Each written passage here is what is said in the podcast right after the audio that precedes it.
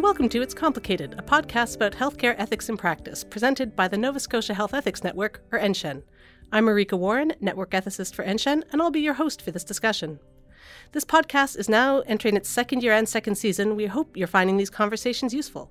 I'm joined today by Toni White-Goodridge, who is an IT education consultant and trainer at the IWK and a member of the IWK Health Clinical Ethics Consultation Committee. And for this discussion, we're going to look at the intersection of these roles. So, the internet and associated technologies like social media have generated many novel and interesting ethical questions. And I think we've all become fairly familiar with the general shape of those concerns as reflected in a lot of op eds and think pieces.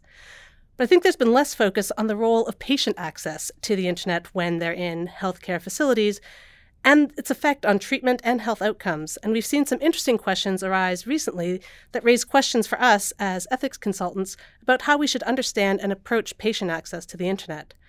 So, to start us off, Toni, I'm wondering if you can give us a sense of what having internet access means for patients and their loved ones. I think off the top of my head, what comes to mind is internet access for patient. It's a form of comfort. It's connection. It's empowerment it can be safety, and it can be entertainment and distraction.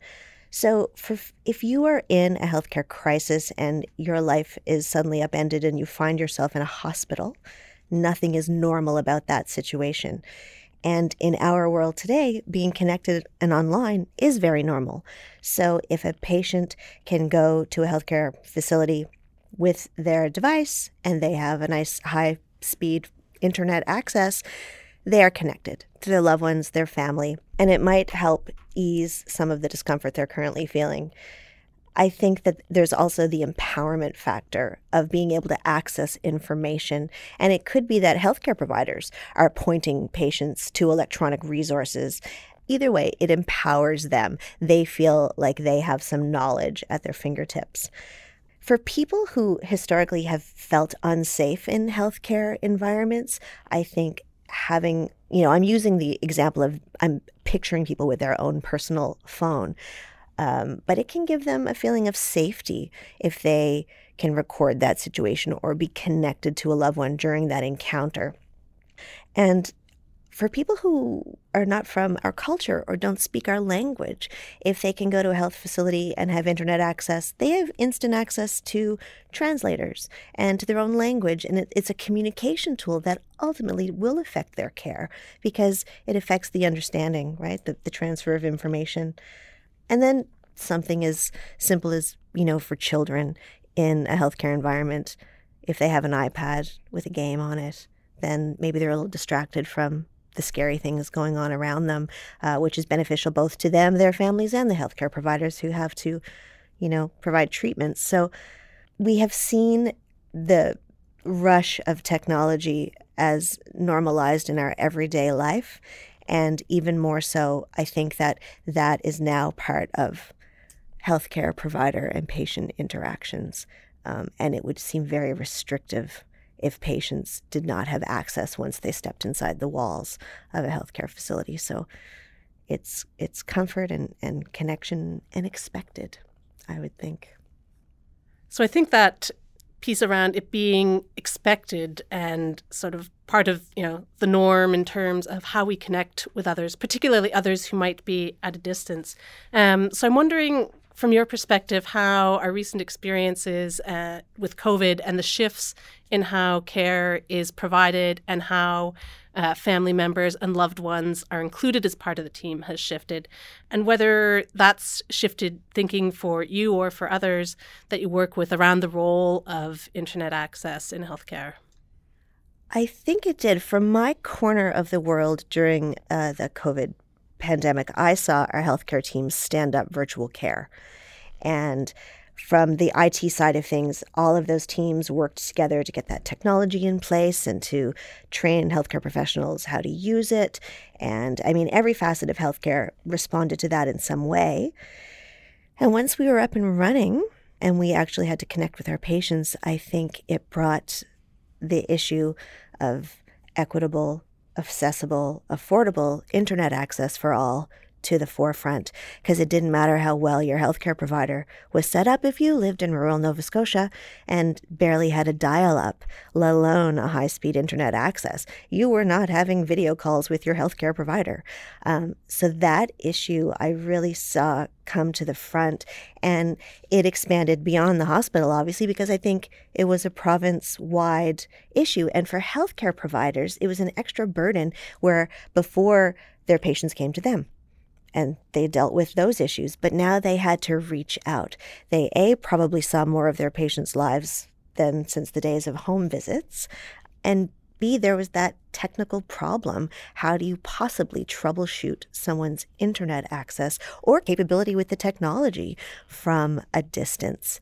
And it was a barrier and it was a burden. And I think healthcare providers did maybe a little more education in that area than they would have thought they had to, but it was part and parcel of trying to get everyone engaged online.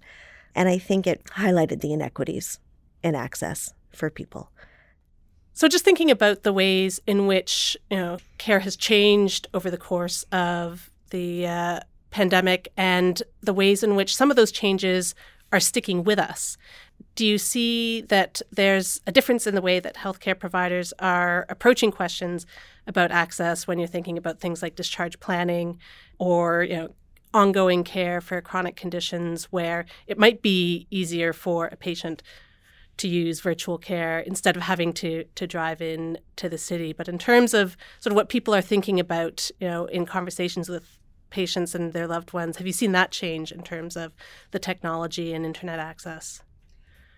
I think that it's expected now. It's it's a fallback. Before, if you couldn't make that four hour drive to get to your appointment, it was a big deal. But now, if you do have the access, the device, you can have follow up care um, virtually with your healthcare provider, and that is being it's just quickly becoming a normal part of a healthcare plan.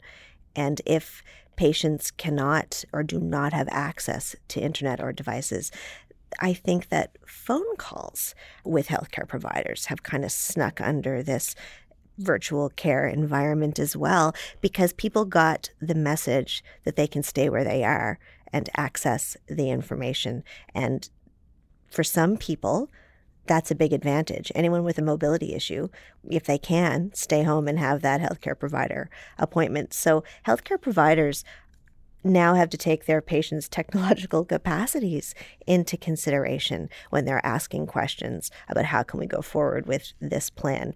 And it matters where you live because you don't there's not equal internet access across the province and we know that Nova Scotia Health is a provincial entity.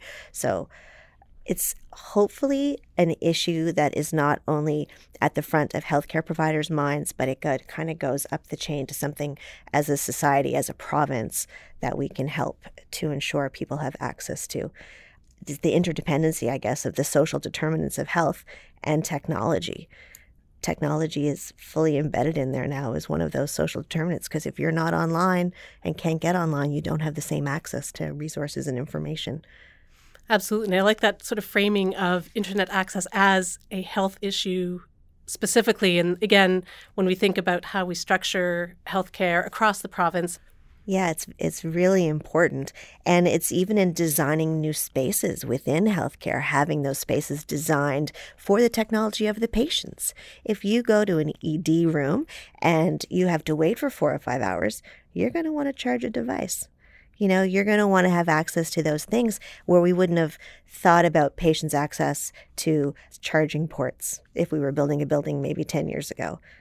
So, every aspect of what we do to accommodate our patients in our healthcare system, I think suddenly personal technology devices have to be considered in that. In terms of thinking about the sorts of you know, internet access and, and the strength of connections, you know, and just the infrastructure again, recognizing that healthcare facilities have a lot of you know, competing costs in budget lines, um, is you know increasing the quality of internet access for uh, patients who are staying again, particularly thinking about, for example, guest access without a password versus a password protected uh, connection. Um, so, are there are differences in the degree to which patients are able to access internet services in, in the way that they're used to, depending on where they are or how long they're staying? I think that in terms of we think about guest Wi Fi access, it should be fast, reliable, and strong, even if it is guest. And it's that guest divide uh, protects the organization from having people be able to access their information and it protects the patient. They can't go where they shouldn't go. They just can have access to the internet and what they need. And if you think about a patient who might just arrive in an outpatient unit or an emergency room for a day they get free wi-fi. That's a little benefit. But as if they get admitted or they are a long-term patient then what does the hospital give them in terms of access then? And what we have seen is there might be a disadvantage to you if all you're given is free Wi-Fi if you don't have a device, because not every hospital goes to hand out you know devices in the emergency department to entertain people.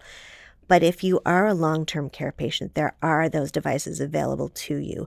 We would have laptops or iPads that, you know, foundations have donated to the hospital. So that someone can come and use those for the duration of their stay, for the video calls with their family, for the connection, for whatever it is they want to do on the internet within reason. And that would not be available to you if you're just having a short stay at the hospital. Um, in our organization, we have something in our NICU department, a very sophisticated video conferencing system for families so that families can be connected to patients' care the whole way through. So, whether you have a device or are technically savvy, the healthcare providers will help you with that technology. They'll hold your hand, let's say, to make sure that you're online and connected. And you wouldn't experience that in a shorter stay sort of scenario. So I think it's interesting to look at those those differences and think about you know whether you know, that's that's sort of where we we want to land, or as you know expectations shift, will there also be you know differing um, expectations on the healthcare facility you know, in terms of what it's expected that patients will be able to have when they enter. And again, that that piece around you know patients who uh, patients and loved ones in the NICU, for example, who are going through you know a very difficult, challenging time, but also where it's essential to have that family involvement, and so you know that that justifies the greater investment of technology there. You know, in a way that we might say, you know, passing out you know, iPads in the ED waiting room might be taking resources away from you know, other priorities in that uh, context. So I think there are interesting questions again about and ethical questions about what are our values and you know when technology is so much part of patients' lives, but also healthcare. Um, how we find that balance between the sort of technological pieces of care and all the other things that go into providing good care. Absolutely. And I think there's been a sea change in thinking about access to technology for patients. Um, it's a necessity, it's a right. But if we think about a patient who doesn't have the capability to go online, the burden might fall to the healthcare provider, you know, to hold up that iPad, to dial the number, to, to make that connection. And that would be a new piece of care, a new thing that the healthcare provider has to do. And because this is all changing rapidly, I'm not sure our policies and procedures have quite caught up yet. So we have changes that are going to happen to maybe what is expected of a healthcare provider in terms of facilitating technological use with their patients and for their patients. And that can vary greatly across organizations.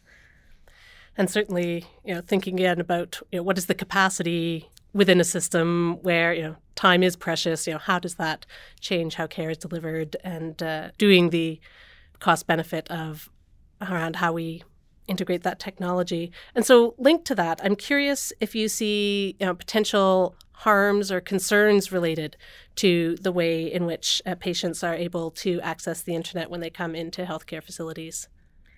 I, I do think about the potential harms there's a responsibility. Healthcare providers know their rights and responsibilities to protect the patient and to do no harm.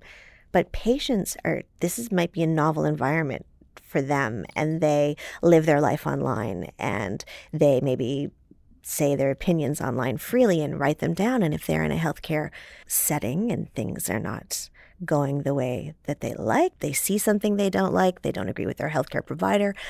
I think that they have this ability to go online and it can be harmful. They may freely give opinions that are not backed up or truthful, but are out there online for everyone to see. And the healthcare provider may have no recourse or may not even know that's happening. So that's one of the things, sort of an online bullying scenario I worry about. If you've read any kind of online forums and someone's in a hospital and they experience something they do not enjoy, they are very vocal about that. And there will be a lot of comments of people agreeing with that, oh, I was there too, and that was a terrible thing that happened to me. And so I think there's a potential for that online bullying. And I think that there can be an erosion of trust as well with your healthcare provider as being the subject matter expert for your care and your care plan. If you have done a little internet research and Dr. Google has shown you some information that's contrary to what your healthcare provider is, is saying to you, um, there can be an erosion of trust. And that would be difficult for the healthcare provider to get that back and to have to refute this information, this misinformation that's available online. Um, it would be an added, I, I don't want to say burden, but it's certainly an added precaution they would have to think about because that care relationship works best based on mutual trust and understanding. So it can be eroded online for sure. And I think even if we think about videoing, if a patient videos an interaction, there can be a reason for that. They want to remember what the healthcare provider said after the fact. They want to review that and when they're feeling more calm. Maybe they take a video of the healthcare interaction and they want to post it, but before they do, they edit it. The healthcare provider doesn't look particularly, you know, competent or like they're doing the right thing. I just think there's a lot of potential harm. And we don't have, like I said, the policies in place yet that govern the use of something like posting a video of your healthcare interaction online. So we're relying on people's personal judgment at this point. All right. I have I have many other uh, questions, but we're running short uh, on time at this point. So perhaps to bring the discussion to a close, from your perspective, and you know, given things that uh, that we've addressed here, what makes patient access to the internet complicated in healthcare? Um, well, I'll sum that up really quickly. I think uh, you mentioned cost benefit earlier. So, just from an organizational point of view, what is the cost benefit of implementing, you know, beautiful, free high speed internet for all patients and maybe the devices that go with it. You know, it improves accessibility for some people and it's completely restrictive for other people who do not have the technology and don't want it. I think we have to protect patients' autonomy um, and their rights to information and access of information. We have our healthcare providers who uh, have the right to do their jobs, to privately exist and not have their performance, you know, made public on the internet via a video. And healthcare providers, I think that they have this added burden of fighting the misinformation online. You know, when you go to your healthcare provider these days, you probably say, Well, I did see on Google. And they have to know about that. So it's an extra sort of something they have to be aware of. There can be um, a possibility that they there could be damage to their professional reputation if they have a particularly thorny relationship with the patient and that patient is very online and makes that relationship public, let's say. So I, I think it's complicated. It's a right. It's normalized to be online. People expect it. They want the comfort of it. Our healthcare organizations can provide that. And I think that as we go forward, we'll have more, hopefully, policies and procedures to protect everybody involved a little more. Terrific. You did a lovely job of, again, highlighting the full range of values that are relevant when we start to uh, ask these questions. And, you know, as with so many things, it is a double-edged sword, and uh, you don't you don't get the benefits without uh, facing certain challenges. And from my personal perspective, think policy, you know, a well-crafted thoughtful policy is a very useful tool for navigating some of those values questions. But as you say, you know, until then, you know, we're left to do a lot of that sort of for individual families, individual patients, individual providers, um, and that again is another another thing to to manage in a healthcare setting where there's so much else going on. So thank you so much, Toni. That was a fabulous conversation. And again, there's you know, hopefully many other uh, questions and thoughts that that will spark for folks who are listening, because certainly uh, I know it did for me. So I appreciate you bringing your insight and expertise to the conversation today. Thanks so much. It was my pleasure to talk about this. Excellent. We thank also the production support that we receive for the podcast from Lisbeth Vithoff Nielsen, Krista Leshko Scary, and the team at Dalhousie MedIT. Thanks to Ben Capps for our theme music and to you for listening. Please feel free to contact NSHEN through our website with any feedback you have, including ideas for future episodes. Until next time.